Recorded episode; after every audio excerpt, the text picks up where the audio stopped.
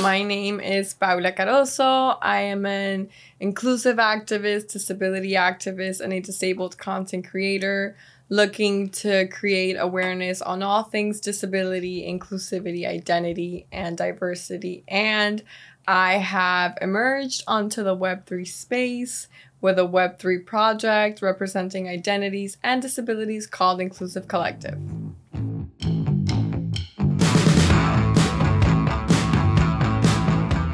Hi, everybody. This is Jenny. Welcome to Miami Lit Podcast.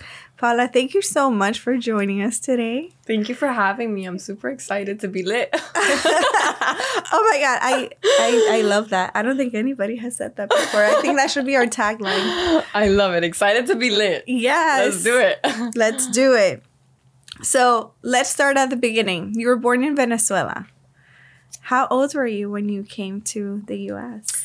I was five. I came around that time as soon as I was diagnosed with cerebral palsy. For those of you who don't know what CP is, it's a condition caused by brain damage that affects your ability to move, maintain balance, posture, anything that has to do with your mobility. There are a lot of secondary conditions that come within that primary condition of that disability. A lot of us are affected with spasticity, which is from the brain damage, it's uncontrollable spasms as your muscles try to react to a signal that's not there. Mm. So, that in a way is also what kind of causes the problems with movement and posture because you have muscles trying to act to those signals, but they're not directly connected. Some people have issues with speech, some people have cognitive disabilities, etc., all from CP. Wow. And you were five when you were diagnosed. I was five. I was diagnosed actually from a malpractice from a surgery in Venezuela from a tonsillectomy. And then what I is that? tonsil removal. Okay, okay, okay. Yeah. So I started acting up and then my parents decided to take me back. I started acting up around two weeks after the surgery. My parents thought it was super weird because your symptoms weren't your average like sick kid symptoms. They were like I was losing my reflexes, I was sleeping too much, I had lost my appetite. It was evident that some of the symptoms were more neurological than just your average cold symptoms. So my parents decided to take me back into the ER to kind of check in and see what was going on and when I got to the ER, they had no ability to really see what was going on. They just saw that there was brain damage and they didn't want the brain damage to persist. So they induced me into a coma for about five days. Everybody's face when I say that. They're like, My hands are sweating just listening to your story. Yeah. Um, they induced me into a coma for about five days. Um, you know, just trying to, to like neglect that brain damage from being from growing from happening. But then it persisted on and then when i when they woke me up i was essentially all quadriplegic because the brain damage had persisted. And then yeah of course through a lot of physical therapy um, rehab options thing was in venezuela. I wasn't even fully diagnosed until we came to the us because doctors just had no idea what was going on so like they would try to check in and see what was really happening. First of all, the country itself didn't have the resources, Mm-hmm. being a third world country. And second of all, it was just a back and forth with like the, the hospital and secondary doctors trying to see what was going on. So I was fully diagnosed when we came to the US in search of advanced treatment options. Right. Thank God that you were able to come here and continue treatment. Yeah. Yeah, I would I you know, I think that's such a huge part of why I'm here because we were able to um immigrate because a lot of people just don't have the means. Mhm. And not only financially, like a lot of people just don't have the mental capacity to think ahead, Yeah. you know. Um And it's yeah. Oh, a it's a huge step because yeah. not only are you come you know, are you dealing with something that's afflicting you, but then you have to change your country, the language, the culture. Yeah, It's- everything. I would say like our immigration story is wasn't one that was sought. It was just one that had to happen. Right. You know, we were pretty set in Venezuela. And then I get sick, and my parents are kind of sitting in a situation where it's like, well, we have everything set here, but we still have to go. Yeah. Like, it wasn't your current immigration story where it's like, we need to drop mm-hmm. and you know and run. Nothing matters except it was you know so it was pretty crazy how it all happened. It all happened within like three weeks. You know, I wasn't like let me plan a move in like months ahead. No, I was like we're stop, dropping, and rolling yeah. and moving. Do you remember arriving here? I remember. I remember very bits and pieces. I was five. So I wouldn't say I had the most cognizant yeah. memory. But you know, I I I remember the most emotional experiences to me. Mm-hmm. Which was, you know, arriving to school and like just getting here and buying uniform and you know, it was more of like doing things that I would do in my in my own country, but in a different reality. Um, right. But yeah, I do have some very vivid memories, but I don't fully remember everything. Have you ever been back to Venezuela? I yeah, I've been back, but like about three, four times ever since I left. And how mm. how was that experience? I mean, the country's very inaccessible for people with disabilities. So it's yeah. not, you know, Latin countries are just not my mm. thing because of that. Every time that my friends are like, let's go to Mexico, I'm like, rather not, thank yeah. you. Or like, let's go to Peru, I'm like, nope. You know, because it's just like thinking that the trip is going to be more of a struggle for me than an actual like vacation. vacation or an adventure. It's just i'd rather stay in the us where i know that more or less you know even if it's not the most ada compliant situation there's something right. that i'm used to. Right. You know so i don't really do latin countries because of that nor europe it's like, europe either well when i went to europe it was pretty inaccessible itself too yeah so yeah huh I never yeah. thought about that. I mean, Europe is pretty accessible in your big cities like your London, right? Your your Paris, mm, but yeah, there's like a lot of things that can get better, and that's why I should stay in the U.S. Okay, that mm-hmm. makes sense. Um, yeah, and I mean, we have such a big country here. There's yeah. so much to explore and do. Yeah. yeah.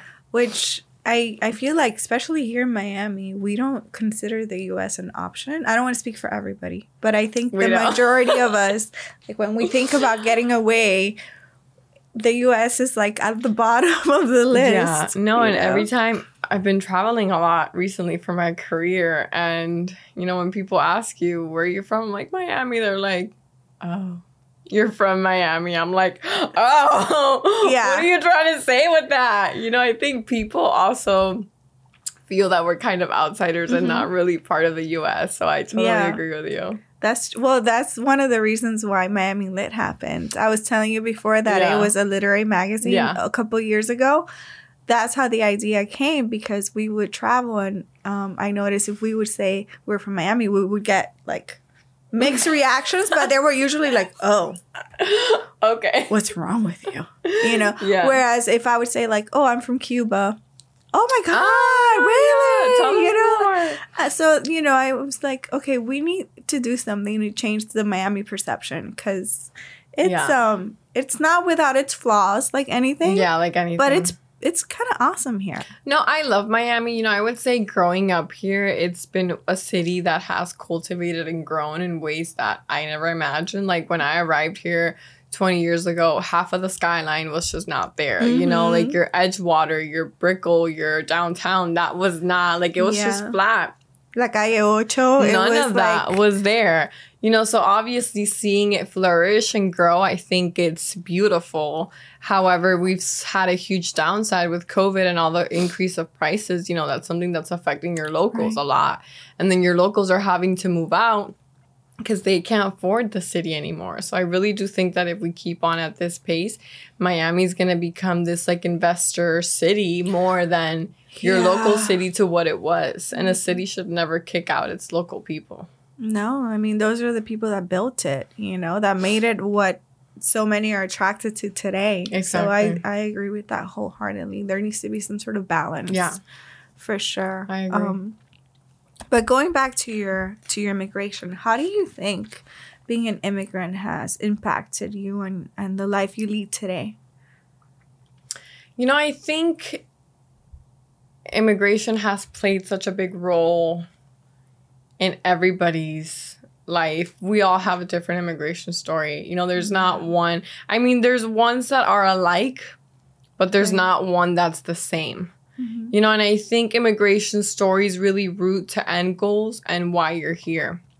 Like, for example, my parents came here for me. You know, but it was something that they wouldn't have done if I would have never gotten sick. For all we know, we would have still been in Venezuela. So, definitely, I think my immigration story really opened me up to what an American country can offer me that my home country couldn't. Yeah.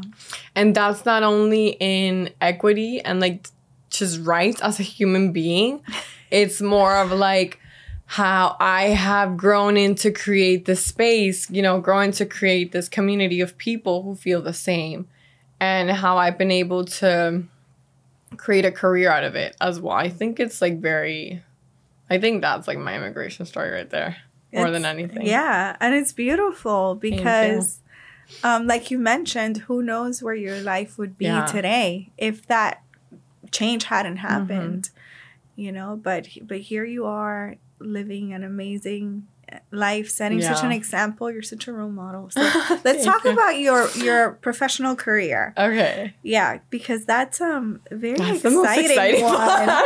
everybody loves that part. Everybody's like so are you a model? What are you? I'm like i'm everything honey. I'm just representing. Well that's why I, that's why i love it because you really are everything and you do it with like the most gorgeous smile on your face. That's just part of being Gemini, doing everything. You're Gemini. Yeah. So when is your birthday? I'm June seventh.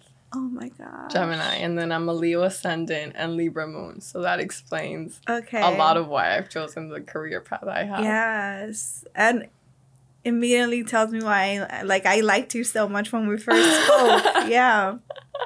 What so, signs are you? Well, I'm a Virgo, okay. but a lot of like the important people in my life are Leos. Okay. My grandmother okay. um, was a Gemini. Her okay. birthday was um, June 15th. Okay. Yeah. So yeah, June babies. June yeah, babies. Yeah, Gemini's are cool. I mean, we're like all over the place, scattered, which is explains why I'm doing a thousand things at once. But that's the way I distribute my energy the best. Yeah, I can't be doing one thing at once. Right. You know that that depletes my energy. Exactly. So that kind of explains why I'm like all over the place in my career. So yeah. So let's go back to your. I totally got sidetracked. Sorry. Let's go back to your career. Um, how did you How did you end up um, being an activist, role model, all the things, all the things, all of the above? Um, I was so I went to school, FIU Go Panthers, um, for PR mm-hmm. and business, and you know Miami being this beautiful city that it is the lifestyle niche growing in fashion, growing in it's always been hospitality, but I started to work at many agencies that focused on hospitality, dining, fashion, celebrities, entrepreneurs, all of that. And I remember I I was working at some of the best agencies at one point, and I was like this is getting boring. This is getting boring because again going back to like the Gemini, it's like you want to do so many things at once and you want to be everywhere and doing one thing bores you. I was pitching clients out to the media all day. All day. That's oh, all wow. I did. That's all. That was all. Yeah. That's, that's all I did. Um, so I really, you know, I got the sense that I wasn't satisfied, and then besides that, I wasn't fulfilled. Mm, that's a big say one. I wasn't fulfilled. I was like, so this is this is what this job is about. Just right. sitting here repping these clients' brand, repping their persona, and this is what you're gonna do for the rest of your life. So for me, that was like a big identity crisis moment. That was like my pre 50 because I was like, what am I doing here? You know? I was like, this is so, this is like what. This is what people kill to like do for the rest of how boring, you know. I was like, what? And then I think as a creative and as an entrepreneur, you you're kind of always like stepping out you like getting of the, out box. Of the box. You know, exactly. you're like, ah, this is boring. So when I start feeling like that, I start sucking at my job. Mm. And when I start sucking at my job, there's an issue because I am nobody to come into work and just yeah. not give my 100%. And I felt like that in every job I had. You know, there came a point where I was like excited. I was like, yeah. But there came a point where I was like, yeah. I don't know. So I really, you know, I I was I was in my desk one day and I was like I really started taking key at the clients I had worked with and the people I had worked with and I was like, you know, it's it's been all luxury. It's been all the most expensive things. Um mm. And I was bored. I was like, you know, I don't know how people stay in this for so long. And then I really thought I was like, you know, I haven't had one client with a disability. I haven't had one client that's really and I was I was working in the moment where fashion brands thought being diverse was including black in the runway. And they were mm-hmm. like, I, am diverse. We did it. Thank yeah. you. That's it. Check us check check. We're done. That's so true. So I was like, you know, and then I I thought to myself, I'm like, how I always wanted to emerge the blogging space and like that whole influencer realm. Mm-hmm. But with a twist. I wasn't gonna blog about my clothes. I was not gonna blog about my hair, no matter that it's purple right now. It was brown when I started. I wanted to blog about what it was like to live with a disability. You know, I wanted to speak about the misconceptions, the taboos, you know, everything that was wrong and what it really is like especially right. coming from a Latin woman who had done everything right in her life. I went to school. I was a good kid. You know, I like I I had checked all the check marks already. But I was like, you know, I don't want to fit into the mold. I want to break the mold. And I've been breaking the mold since I was diagnosed. You know, I was a little girl walking with like braces and a walker and in a wheelchair. So for me, looking different was never like bad, mm-hmm. I guess. So I just I called up a friend who at the time she was working with brands, with influencers, and I'm like, look, this is my idea. I don't know how we're gonna make this work, but I wanna make it work. I told her, I was like, I really want to break the status quo. I don't know exactly how we're gonna do it. Um, and then there's one thing I want in all of my pictures. She said, What? And I was like, My canes. That's amazing. Yeah. So that's how it started. And then two years, I always say two years, but it's been three. I'm still, I still don't count COVID year. I I feel like we all have that issue. Like there's like we just lost this chunk of time. Like the other day I was talking to to my husband and I said something like because you know it's 2021 and I said it with like, such no. conviction and he looks at me he's like 2022 It's 2022 like yeah. So, yeah. Yeah. I I, I lost I that year. And then 3 years from when I started I am still a micro influencer your micro influencer is your 50k okay and below influencer below. okay but that's how i've been able to build community you know and i think that back then the goal of any blogger of any celebrity was i need to reach a million i mm-hmm. need to mm-hmm. reach this and that but what we forget is that depending on your niche and depending on your project goals you have certain ranges of growth that you need to tie to for for, for a while. Right. And I think for me, staying at a low follower count has been my biggest asset because I kind of keep people there. You know, I just always keep them there in the know with what I'm doing, what I'm talking about. But it's also to build relationships with my audience. I'm mm-hmm. nobody if I don't DM the people that message me every day. I'm nobody if I don't answer the emails of people right. who have disabilities reaching out. And when I started, I called myself the disabled fashion blogger. You know, and after translating and years going by, I'm like, but I'm not a fashion blogger. Like I'm not I'm not out here telling you the fashion pieces that I right. wear. Like I love fashion, but I don't make content on letting you know where I'm shopping or what I'm wearing. My content was highly rooted on awareness. Mm. You know what's going on, what goes through my you mind. Had a higher purpose And yeah. that's where like the activist title came in and I think that's what fits me best. Yeah. That's uh, and was that transition easy for you to make? Like once it clicked, it was always what I did, so it was just a name, a switch to the name. Right. You know, it was always what I was doing. I was just under a different title. So, how important would you say it's for you to be in a creative space? By creative space, do you mean like mentally? Like, I mean, I'm always in a creative space. Yeah. There's like never like, I am. I I am not ever not creating. You know, like even like when that. I'm sleeping, I'm like, oh my god, what a what a great idea, and I have to like get my phone and be like, oh, this just happened, you know. I but that. I don't think as a creative, I think it's very hard for you to turn that off. Mm-hmm. Cause you're just always, cause you just get ideas from everything. Right. So you don't have like um like a set process. You're just it just happens. You know, I do like to focus on one project at a time but I don't mean that in like a monthly basis. I mean like in the day. Like if today mm-hmm. I'm working on Inclusive Collective, it's for Inclusive Collective. If tomorrow I'm doing captions and shooting content for my Instagram and TikTok, I'm only doing that.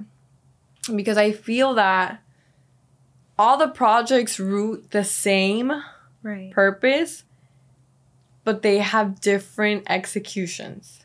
Hmm. So for me, it's kind of hard to come and go, switch and go. You know, it's like it's too much for me. Right. And being a creative and being an entrepreneur and self employed gives you that luxury because yeah. you manage your time. Exactly. Right. So to me, that has been my biggest asset is managing my time and dividing projects by the week. Mm-hmm. What had what would you say was the most difficult experience once you decided to leave your regular nine to five, so to speak, and dive into this new entrepreneurial role? living off savings.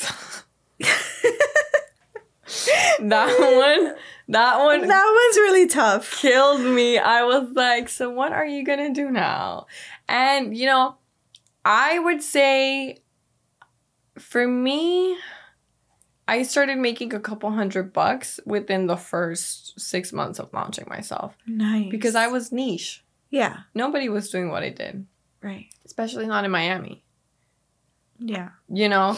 So for me, I I can't say that like I struggled.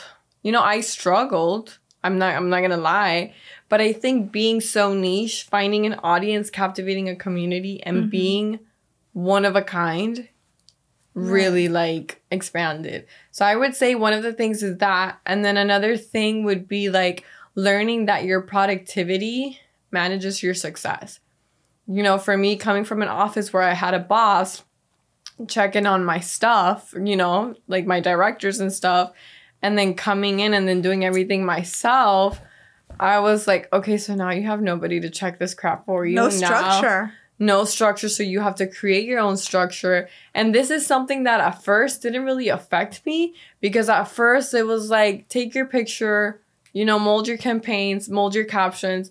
But now, as things have picked up and my work span has diversified a bit, there's like more things that I'm like, wow, okay, so now yeah. like I'm the boss. and then I'm calling my blogger friends and, and I'm like, so how do you do this? You know, how did you manage? Because it's it's it's it's rough. It's not easy.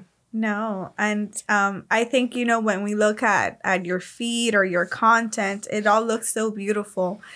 Um, we fall under that that spell, and it, we forget you know how much yeah. planning effort time yeah it all takes it's not just like snap a picture and go you know no no and i think also you know one thing that sets me aside is that i'm a storyteller I so when that. you're a storyteller you literally have to sit with a journal like the one you have now and be like okay so what's the story of the month okay so then this month we're going to talk about this but how can we make it make a connection with this other post that I have in mind. Mm-hmm. So that it all flows like a story, you know, and so you're just not like coming out here yeah. with different points of view and content out there for for likes sake. For, exactly. That's what I loved about your your content. You can immediately tell there's a purpose behind it in oh, every single you. post.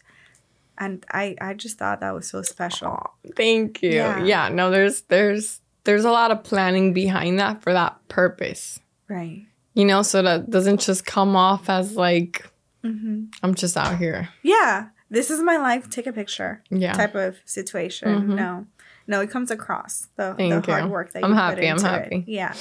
Um so at the at the beginning, did you ever you know, you mentioned that you struggled a little bit. Did you ever have doubts? Second thoughts. Oh my god, what? All the time. I was like really? applying. What? Like I quit. I was like, let me go back to applying to jobs.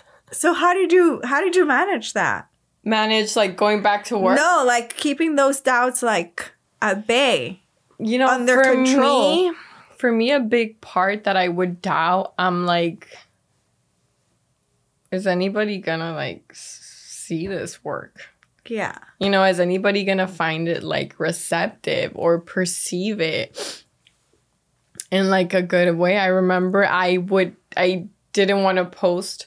When Reels came to be a thing, we kind of transitioned from your average picture feed mm-hmm. to now your video feed. And for me, a big part of it, I knew my walk was going to get me a thousand million views not not a thousand million. I mean, I'm just like yeah, saying yeah. it was it was it, gonna be successful. It was gonna create a buzz because right. people were gonna be like, wait, but why does she walk like that? Why is she using a cane?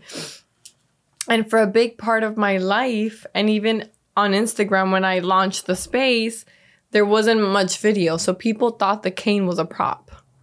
People thought people would literally think I would show up with a cane on my pictures using it as a prop. All good. So you, you were know? like a modern day pimp. A modern something? day pimp, you know, out here in Miami, looking with glam cane. with a cane. Yes.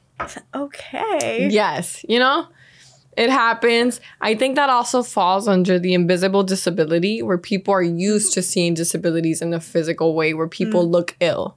You know, so here I come, like this girl, you know, this 25 year old in Miami with like little shorts and walking with a cane who is she? We don't know her. She's just using right. it as a prop. Whatever. So then when reels come out, I'm like, I know I have to come out in a reel walking, but I hate seeing myself walk. Really? I hated seeing Do myself. still? No, no, no. It's okay, like good. Now, now there's so many videos of it that I'm like, let's just make more. you know, like it's. I love your walk, by the way. Oh, thank you. It's like a badass walk. If no one, ha- it, I'm sure People, it's a people walk. have seen Paula walk, but if you haven't, you need to go need check to it go out. Check it out because you have like a badass walk. I love it. Thank you.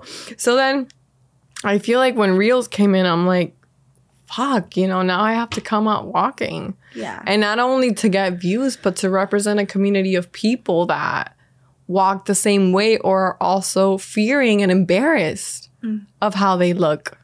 So I feel that a big part of me was also like coming in with my own doubts and being like, you're a community leader. This is what it takes to be a community leader.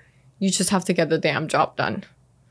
A lot of my mentality, and this is going way back to like childhood experiences, has been to like be cold. This is what you have to do. You know, this is how you're going to get it done. Just do it. You'll cry later. Tough love yep. and everything. That's it. Right. And a lot of that comes from like growing up with, you know, a disability and being mm-hmm. faced in a world where people don't understand, judge you, and you kind of just have to toughen up in the moment and be like, I'll cry later. Yeah. So for me, I would say that's been one of like the biggest. That was one of the biggest things. Now I'm over that, of course, because there's just so many other things going on that I barely have even time to like think about how I walk. You know, but that also shows that like we passed that. Mm-hmm. You know, like we outgrew it. And uh, so I just can't even begin to imagine how many people you helped through through those little videos of you walking. Yeah. It must be Yeah, no, I always thousands get, if not millions of people. Yeah. You know, I always say being in this creative space, it's nice. You get to work with top brands. You get to earn a lot of money. But I think one of my biggest paychecks is like when I receive a DM and people are like, people with disabilities message me saying things like, I'm one step of like not being embarrassed to walk with my cane because like I saw and I'm like yes queen Yeah. go get it you know I think that's a fulfillment that doesn't important. come in a paycheck I exactly and I think it's important because as disabled beings we've lost our sense of value because yeah. we live in this capitalistic society where value is measured measured by how much you make money money wise. Yeah. So then when you try to translate that into a being that can't produce the same amount because we just live in a body that works against us instead of for us or we have a condition that doesn't really allow us to give all we have you know that that really gets to you i'm sure i'm sure how, how did your parents handle um or, or help you become so strong mentally when you were a child? You know, it's funny. People ask me that. I don't think they ever give me a choice to not be strong. Then that's exactly you how know? they handled it. So, and for me, it's like they always put me in situations that people without disabilities were facing. You know, your sister's doing chores, do chores your sister's getting an award and she's climbing on the stage, climb on the stage. I don't know how you're gonna do it. It looks like there's but a rail there, but you're gonna do it. You know, yeah. so for me, a lot of it was injected. Right. Like I never had time to think about, oh, should I be confident about this? Oh, should I be con-? like I was just throwing myself out there like a little disabled girl, you know, at 10 just doing these things and you know, I think that really speaks more on them Absolutely. Than it does on me because as a kid, you don't know what the hell's yeah. going on. You know, you're like, okay, well, I guess I'm going to school. Bye, mom and dad, whatever. Right. But you know, it did have its its its its repercussions when I grew up, and I was like, I'm just this tough woman. Mm-hmm. But it's not always good because when I need to soften up, I don't know how to. Oh wow! You know? Yeah. Because it was always go. I didn't think go, about that. Go. Yeah go. And then at moments where I'm like, okay, but I need to cry, mm-hmm. it's like, you'll cry later, Paula. You'll cry later when you have time. Yeah. You know, so for a, a big part of last year and this year, ever since COVID hit, I'm like, I really think I need to give myself a moment to learn how to be soft with myself. Because mm. I've never allowed that. I don't know how to. And it's taken psychologists, astrologists, quantum healers, tarot card readers. Oh my you know, god. Are you, you so you're into tarot? Yes. I have to introduce you to someone. Okay. I'm excited. Is she yeah. good? Is she good? Yeah. Amazing. Okay. Shout out to to Bex Cardsey. Bex Cardsey. Okay. Yeah, I yeah, I had to introduce you to her. You're gonna love her. She's another badass. She's accurate. Amazing. She's on point. Oh my god, yes. I love it. Um, and it not so much that she's on point, but the way she goes about it. Mm-hmm. Um, she's just so knowledgeable about I love it. not just the cards, but about human nature. I love it. You know, she's incredible. I could sing her praises all day.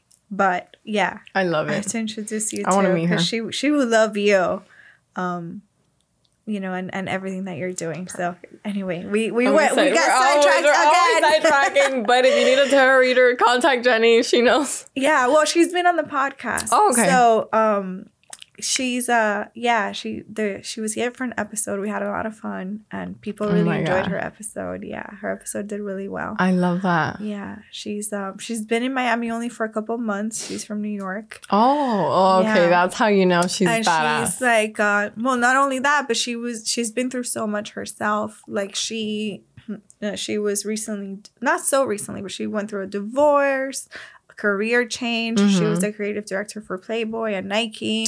And she, all of a sudden she was like, this isn't fulfilling to me. What's her name? Uh, her Instagram handle is Cardsy B. Cardsy B. But her her name like is I Rebecca.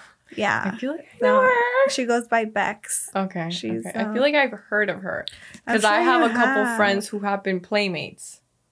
I well, I don't. So maybe. Yeah, may, could be. Playboy, yeah. Could be. Yeah. yeah. She was um a couple years ago, so not recently. Mm-hmm. She was a mm-hmm. creative director for them. Okay. Um, but anyway, she walked away from everything to you know like fulfill her you passion. Have to. I feel like it's so important for you to, like, life speaks to you. Yeah. You know, life is like, get out, get mm-hmm. out. And that's one thing I was feeling when I launched this space. Life was already telling me for a year and a half, it was like, get out, uh, yeah, get out. I can so relate.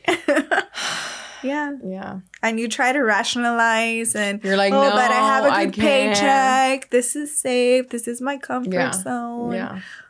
But there's just, you know, that fulfillment. It doesn't come in the paycheck. No.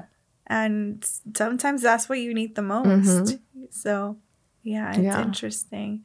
So, we talked about the most difficult experience. What has been the most rewarding experience? And you kind of alluded to that a mm-hmm. little bit. But what has been the most rewarding experience through? You know, for me, venture? a lot of it has been to be able to change people's perceptions. You know, I feel that people and maybe I'm wrong, but people see a very super superficial um layout of my job. Right. You know, they see the picture, they see the reel. And while I do hope that many people like you see the purpose behind it, 80% of the people aren't. You know, 80%, oh, she's really? okay. I mean, that's just what I think, but yeah. I'm I'm a huge skeptic, so I don't know. Um, but I feel that a lot of people just think it's for clout. Mm. You know, just kind of think she's another model, you know, and that, that that's all fine. But I think the biggest, the most rewarding part has been to be able to change people's perceptions. And that's been people like you, that's been brands, you know, that's been getting up on Miami NFT week and speaking at a panel. You know, I think that has to be one of my most rewarding because just seeing people's like eyes open like this when I'm speaking to them, I'm like, job's done. Thank you so much. Bye. you know, that's kind of how I feel. Yeah. But so you mentioned NFT week. Yes. Let's talk about Web3. Okay. Oh my god. so excited. how did you get started into Web3? Nadir. Shout out to Nadir. Shout another, out to Nadir. Another amazing person in our life. Another Nadir Perez. I just want to say this on air. He's one of my best friends. He used to be one of Jenny's students. He is absolutely the best person ever to exist in this world. And I don't mean that because he's my friend. I genuinely, you will like never catch me saying these things on live. He's a political consultant, but that guy is just driven like at another level. One day I was at his house in a barbecue and I, everybody, NFT, NFT, NFT. I'm like, what? What's an NFT? And then he was like, "Don't worry, I'm having one of my boys come soon. He he's an artist, oh. Javi o no sé quién fue. Was okay. Uh, creo que fue Javi. NFTs, digital assets, utility, membership, 3D art. I'm like, you guys, I still don't understand what the hell's going on here. like, I still don't know what's going on. And then Nadir and I met a couple times after until I really gripped it down to what was an NFT. And we were back and forth discussing ideas, you know, seeing how this could be one of the projects to pioneer Web3 in terms of identities and disabilities. Right. So going back to, you know, speaking about Web3, he Nadir was really like the gateway drug into mm-hmm. this space. He was really the one that introduced me to what it was. And then my brain ongoing, you know, just thinking ahead, thinking how I can pioneer in this space. That's kind of how Inclusive Collective was born. That's such a good story. Yeah. I love it. Oh my gosh. And this was not so long ago. This was right? in November. I had just gotten back from a flight from New York he texted me that same night. He's like, barbecue at my house. I'm like, okay, I'll go. And then when I got there, everybody was talking about these NFTs. And that's kind of how everything happened. That's so in real world time, that's not that long ago. That was five months ago. That was only five months ago. And look at everything that I you know. accomplished in five months. That is insane. that's crazy. That's like, amazing. Like, like I was thinking about it this morning as I was driving here. I was like, and to think that I still have so much more to learn about this space, yeah. which is why I like staying as humble and as respectful as I can to the people that really know about this space. You know, because it's never going to come out good if you're coming out as this ignorant being into the space. yeah. So right. Yeah. Um So let's. I want to focus a little bit on inclusive collective. Okay. So we know how it was born. How did how what was the process like putting all those pieces together? Well, Inclusive Collective, and just to kind of explain what it is so that people get a sense of it, Inclusive Collective is a Web3 project. Uh, by I, I say Web3 because it's not just an NFT collection, mm-hmm. as many NFT projects that are coming out to, to, to the world. It's a Web3 project to represent identities and disabilities in Web3, mm-hmm. right? With that goal, we have one of our first projects included in Inclusive Collective, which is the NFT collection, which that is what's kind of what we feel would be the gateway to gripping on our Web2 community, transporting it to Web3, because we're gonna have a lot of events with within that NFT sale and buy gripping over the Web2 community. Our NFT collection is composed of 10,000 NFTs with 400 variations of different identities with disabilities. Right. So you're going to have your Paula with her cane, but with a bipolar and schizophrenic background in the back. Mm. You're to have your Paula in a wheelchair with a anxiety background in the back. You know, we're really trying to play the role of expose and portray the story mm-hmm. of intersection and how all that plays a role in how we've come to be seen on web 2 that is so interesting yeah so within that collection we're looking to obviously make some noise first off by already representing different identities and disabilities in Web 2, something that we're now seeing in Web 3, I'm sorry, mm-hmm. something that we're now seeing in Web 2. So, all the years that it's been taking me to expose myself and to get myself out in a Web 2 world, it's taken me five months to do in a Web 3 world. Why? Because Web 3 allows you to pioneer and own your own creative and digital yeah. assets. You know, so I think people don't really understand or see or appreciate what's going on with Web3. Mm-hmm. And a lot of people kind of just, you know, that's just the thing right now. Yeah, it'll die. You know, it'll die down. It'll die down. Yeah. And while it it might die down, I think it's gonna have its relapse phases mm-hmm. coming in co- because people are not gonna stop dropping projects. People are not not going to develop yeah. and execute projects just because you're stuck on Web 2 mm-hmm. I'm not gonna stop making money or stop making an impact on Web3 because you want to stay on Web2. Yeah, exactly. There's a whole bunch of people that are gonna want to come own and create those assets with me to start making money somehow. Something that for people with different identities and disabilities, it's been extremely hard to in today's consumer society. Right. So that's a part of it. And then, of course, within the NFT collection, that will be like the primary gateway to Inclusive Collective. We're going to have several events where you can use that NFT as a token to give you certain rights to participate and be part of the Inclusive Collective community. Are these like in real life events? So or... we want to do some IRL events. I love yes. like coding, like you know. Sorry guys, crypto I'm not bullish. I'm not but, that hip yet. um, we do, but our biggest and main focus right now is donations. Okay. So it's getting part of the proceeds of those donations and um, sending them out to organizations that focus in real life on web two on uh, disabilities identities marginalized communities but then our biggest part of the project up to now and where the token your voting right will come in is through hackathon the hackathons so hackathons are kind of like engineer, software developer events where all these people kind of gather, come in, pitch us ideas on projects they want to launch. But of course, our projects would kind of be how are you looking to make Web3 more ADA compliant? Mm-hmm. You know, how are you looking to make Web3 more accessible? Right. What's your idea? Pitch it out to us. We'll fund you because our token holders, our NFT collectors, will come in and have voting rights to discuss on what project they would like to fund. So I, I think, love that. I love the community aspect of it. Yeah. Yeah, I would say this is one of the not think the biggest project. I should say the biggest is my project.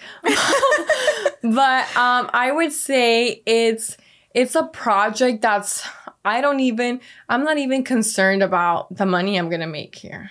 Mm-hmm. Like I haven't even spoken to like we like like we have price points, but I'm like guys like you understand that there's a way bigger purpose to it than just the money and the fact that i can pioneer yeah. in something that i've had to work day and night for, and i'm not saying i'm not working day and night in this but it's a lot harder when you have media companies o- owning you mm-hmm. than when yep. you're kind of owning and executing everything on your own and making it happen so i think yeah i'm excited i'm, I'm super excited for I'm you. Excited. Yeah. yeah, thank and you. I I actually think that your project is going to help the skeptics in web3 if that makes sense. Yeah. Because your project is so geared to to a higher purpose, which a lot of projects are, mm-hmm. but yours is palpable, if that yeah. makes sense. Yeah. You know? So I really think that it's gonna help people understand more. So that's like another layer yeah. to it.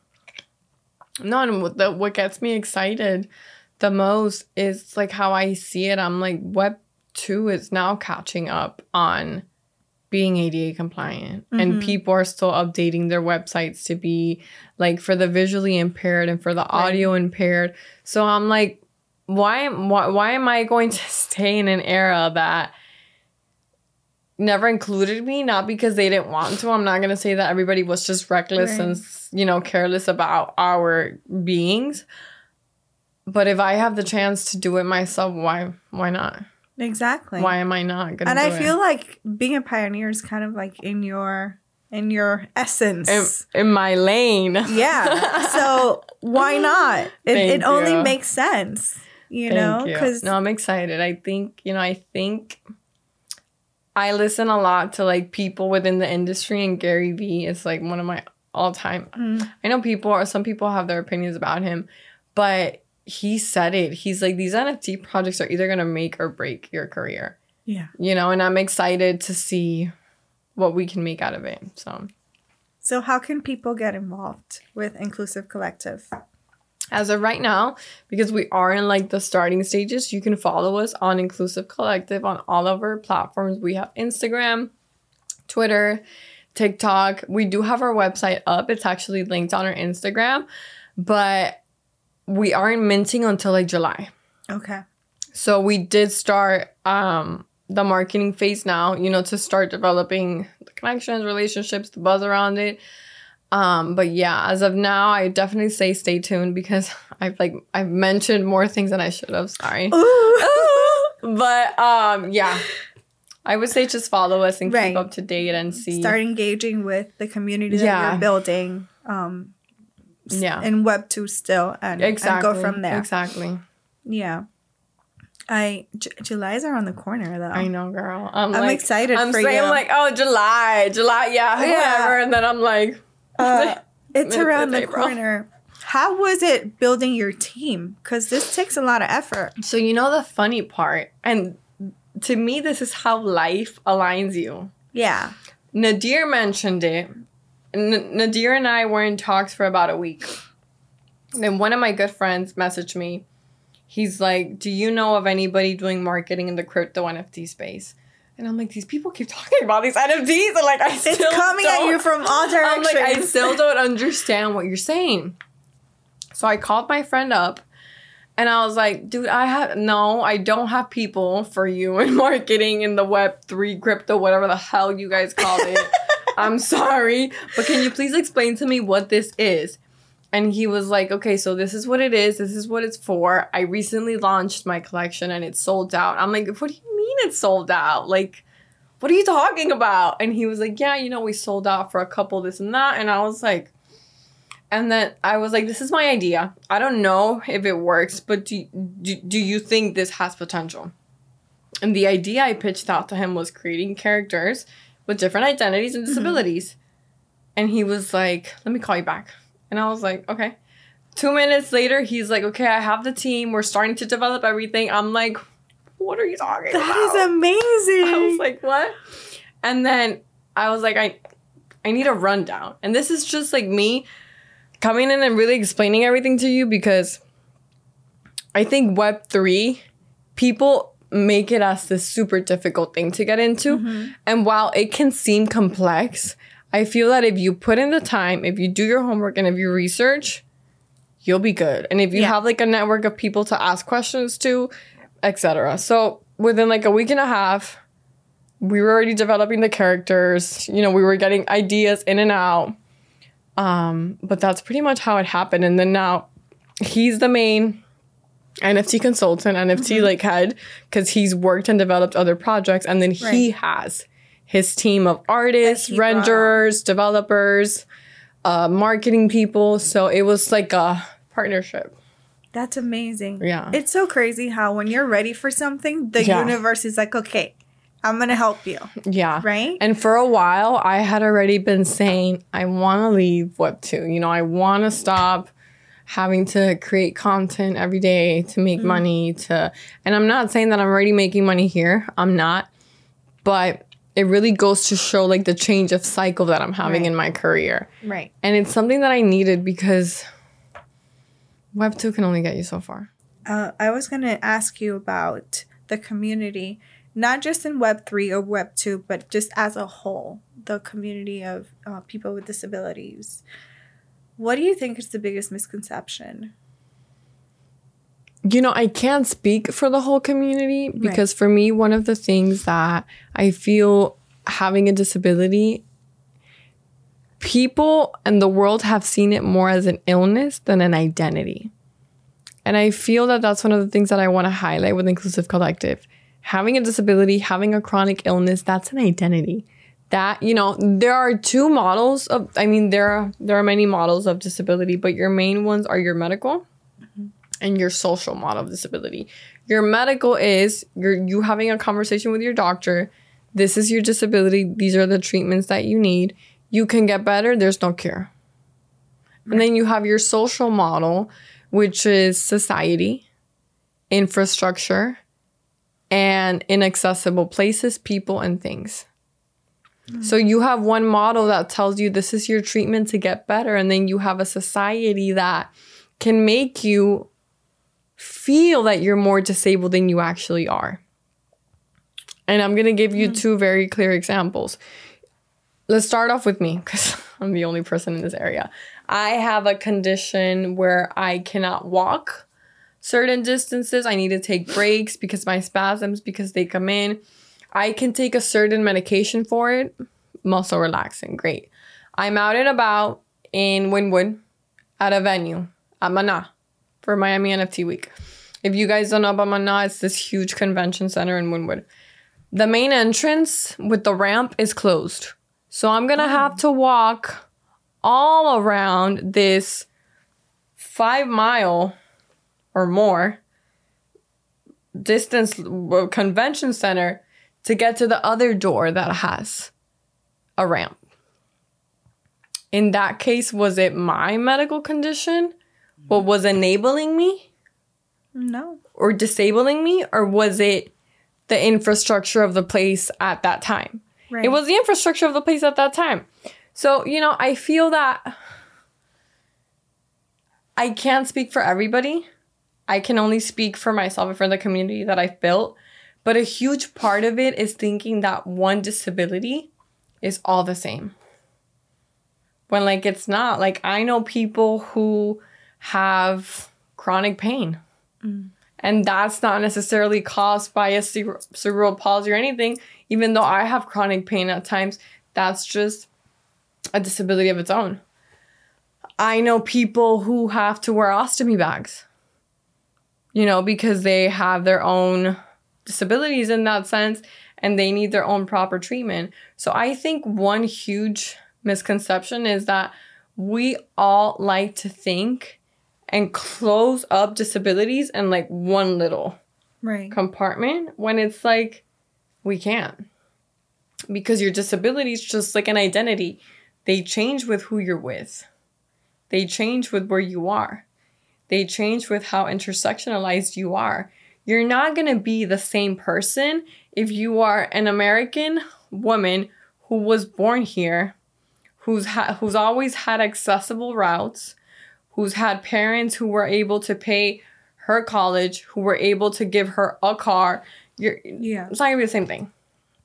And having a Latin girl, you know, coming in, immigrating, immigrating parents, it's all different. And that's why I think intersection plays a huge role because your culture plays a role, your ethnicity plays a role, your sex, your gender orientation plays a role. So I think it's seeing disabilities as one thing mm-hmm. when it's so many things. Right. Yeah. There's um that was beautifully said. There's just so much. So how can yeah. what little changes can we make um you know within our own little communities, within our own neighborhoods, our schools that that we can start to to help and create that ripple effect? You know, I think a big part of it is speak to that one disabled person you're you're you're encountering. So there's this also this thing I want to mention. People in the community have preferences, whether being called disabled person or a person with a disability. I myself, I don't care as long as I know your intention. A person with a disability, you're putting the person first. Right. A disabled person, you're just kind of labeling them as that's their identity. As I mean, the, you're you're both you're you're integrating the identity into both. Okay. But the person, you're kind of claiming that we're human first, and we come before our disabilities. Mm-hmm. Disabled is just like to see the person see the before disability. the disability. Okay. Obviously, that has brought so many problems in the community, really? which is why we go back. It's an identity thing. It's how you feel about your disability. But okay. we can't all go around guessing and pretending to know how you feel because that's also going to scare away the outside crowd. That's not fair for the outside crowd either. So for me, you know, I think it's important for you to have a conversation with that person you are trying to encounter.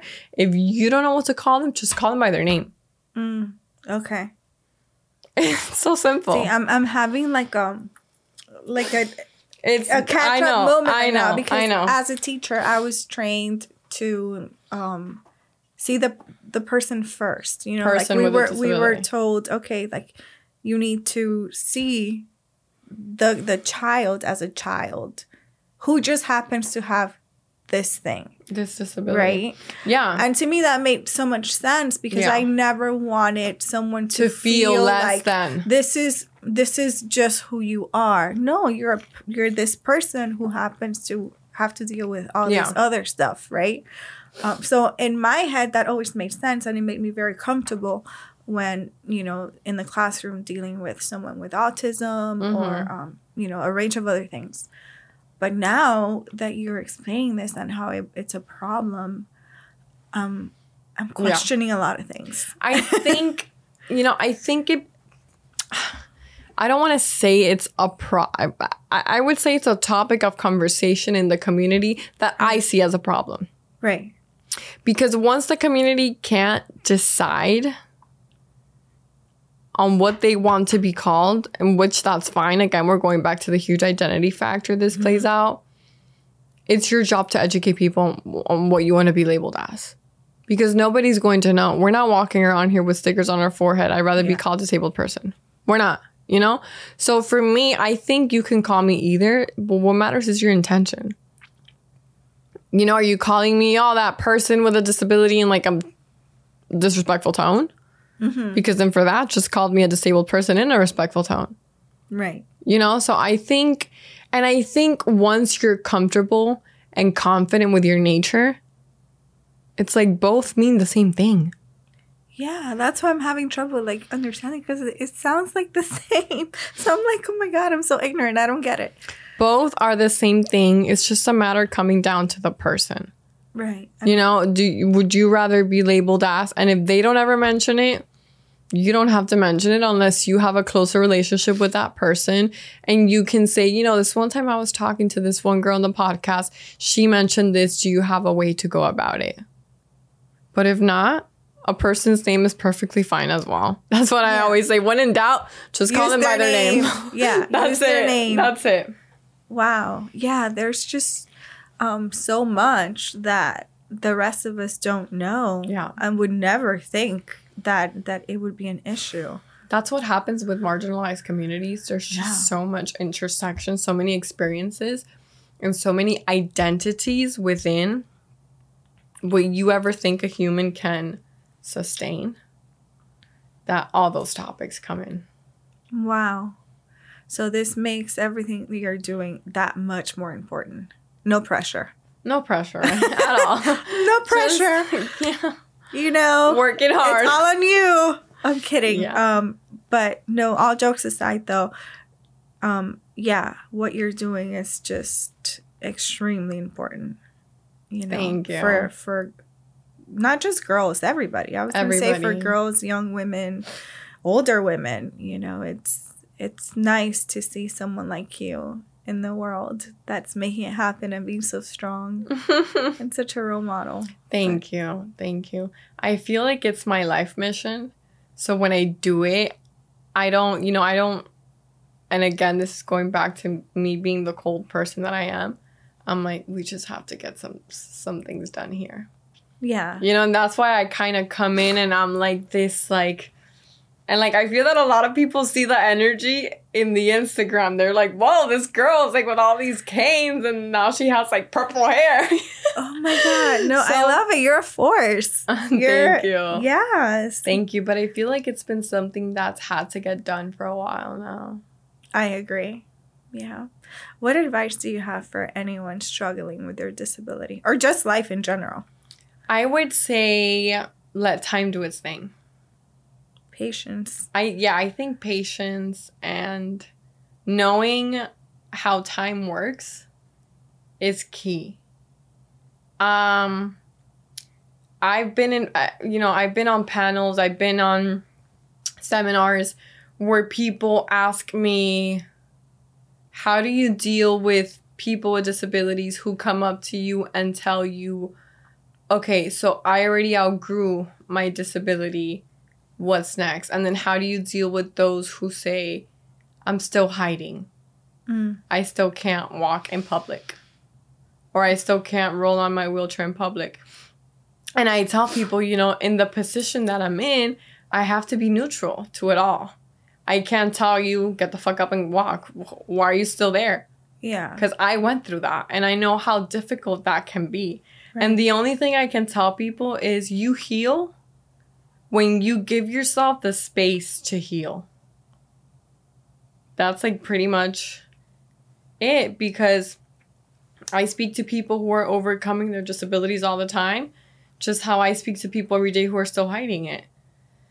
And I feel like it's important, at least for me, to find a middle ground to be able to be there for both sides.